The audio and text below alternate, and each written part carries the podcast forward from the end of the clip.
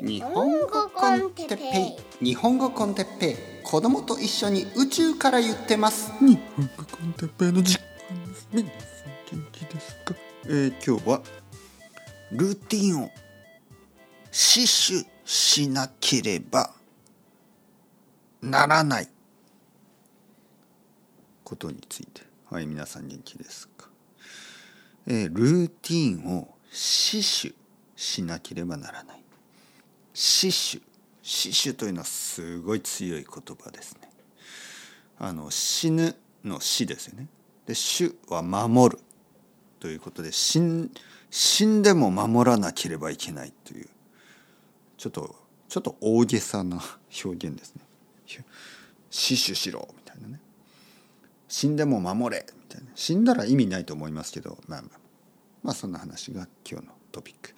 あのまあ1月まあ12月の終わりですよね。12月の終わりから1月のまあ初めにかけてルーティンが壊れた人が多いでしょう。はい。残念ながらこれは事実ですよね。やっぱり12月と1月はルーティンがもう完全に壊れてしまう。壊れやすい。まあ僕はギリギリそれをもう壊れないように保ったけどまあちょっと難しいですね。難しかったですよ。正直言って。やっぱりこうなんかいろんなイベントがあるしあのいつもと同じには行かないし、で旅行とかもあるでしょ。なんかこうルーティンが壊れてしまう。でねルーティンってやっぱり壊れると本当に何て言うかな弱い。本当に弱い。こんなに弱かった？僕のルーティンはって思うぐらい。すごくあのフラジャイルなもの。壊れやすいものなんです。で一度一度壊れてしまうとなんかこう面倒くさくなる、はい、またルーティンに戻るのが面倒くさくなる。でなんかこうルーティンを戻したとして戻したとしてもなんかちょっとこうこうねなんか弱いんですよまた。だからまたルーティンを強くしなければいけない。新しくルーティンを強くしなければいけない。でそのためにはやっぱり繰り返し繰り返し毎日しなければいけない。にもかかわらずルーティンが弱い時はまあ習慣がまた戻ることがこう弱いんですよ。なんかこう戻ってないんですよちゃんと。だからまあ運動とかだと分かりやすいと思いますけど例えばジムに行くルーティンがなくなった場合、まあ、筋肉が弱くなってるでしょ。で同じことはできない。前と同じことができなくなってるからあのまあ運動自体がねこうジムの運動自体が弱いんですで弱い運動をするからまあ筋肉もなかなか戻ってこない。で強い運動をしたらどうなるかというとまあリカバリー回復が遅くなるしちょっと体にダメージがいくかもしれないからなかなかその前と同じことができないんですよ。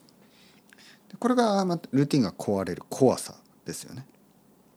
例えば、まあ、日本語の勉強を皆さんしてると思いますけどちょっとしばらく休んでしまうと久しぶりに小説とかを読んでみるとなんか全然その小説の世界に入っていけないなんか漢字が難しく感じる漢字が難しく感じる。漢字漢字。漢字が難しく感じるし文法が難しく感じるしなんか自分の日本語がすごく悪くなったような気がする。それにつけてまあ忙しいのでなんか仕事の忙しさや家族の忙しさ自分の他のことの忙しさや楽しさに逃げてしまい「ああこんな英語でゲームをした方がもっと楽しい」としてまた日本語で本を読む。習慣がどんどん遠くなってしまう。久しぶりにするとすごく疲れるから。疲れるからしたくない。だからまたルーティンが戻らない。こういう悪いサイクルに入ってしまう。もちろん一番いいのはルーティンが壊れたと思ったらもしくは壊れそうだと思ったらすぐに戻ってあのすぐに修復する。すぐにこのあの直すってことですね。壊れそうなえルーティンをすぐに元に戻す。これが一番いいんですけどやっぱり時間が空いてしまった場合結構壊れて粉々になってもう跡形もなくあれ俺のルーティンどこ行った？みたいな完全に壊れて影も形もなくなってしまった。みたいな、ね、そうなった時にじゃあどこから戻せばいいか。これはなかなか難しいことですね。おすすめはですね もうしょうがないからまあ無理に無理するしかないんですよね。無理をするしかない。そしてもしくはちょっと一番自分の好きな方法をするしかないです。これがまあおすすめです。一番好きな方法。まあ例えば漫画が好きな人だったらもう漫画しかも一番好きなタイプの漫画から始めるとかね。あのやっぱりルーティンを戻すルーティンに戻すためには楽しいこととか好きなことをするしかないからね。ちょっとこうあのまあ例えば日本語だったらまあうん。まあ例えばですよ。家で本を読むことがちょっと難しくなったらもうお金を出すしかありません。お金を出してカフェに行く。カフェに行ってお金を出してコーヒーを注文してね。で、まあ、ケーキとか注文してねでそこで本を読めば、まあ、少なくとも30分は集中して本を読めるはずです。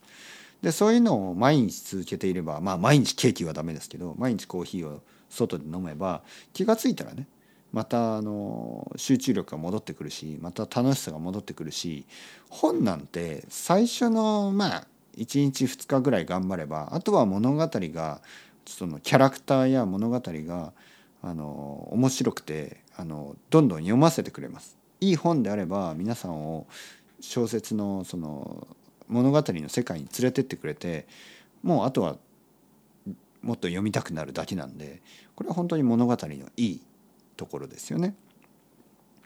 同じように、まあ、あの例えば先生を予約するとかね、えー、僕の生徒さんがもし僕のレッスンを予約すればあのやる気がなくても僕は必ずあの1時間話させます。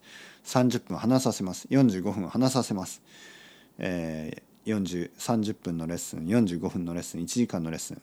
まあ90分のレッスンもあるけどあの僕が責任を持って話させます。そして30分経った時45分経った時1時間経った時にはあよかったよかった。なんか元気なかったけど元気になりました。先生ありがとうございます。また今度。みたいな。え必ずそういうえー、責任を持ってその話させますからね。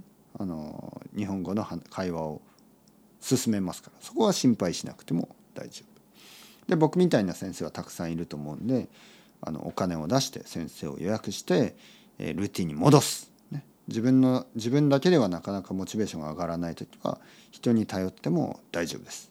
そのためのプロの、えー、日本語の先生たちはいるはずなんで先生ちょっと最近やる気がないですって言えば大丈夫です。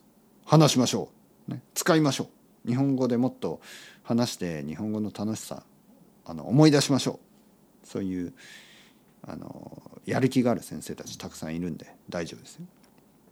というわけでまあルーティンがちょっとなくなった時は、まあ、少なくともお金を出せば結構解決します。カフェに行って本を読むとかね。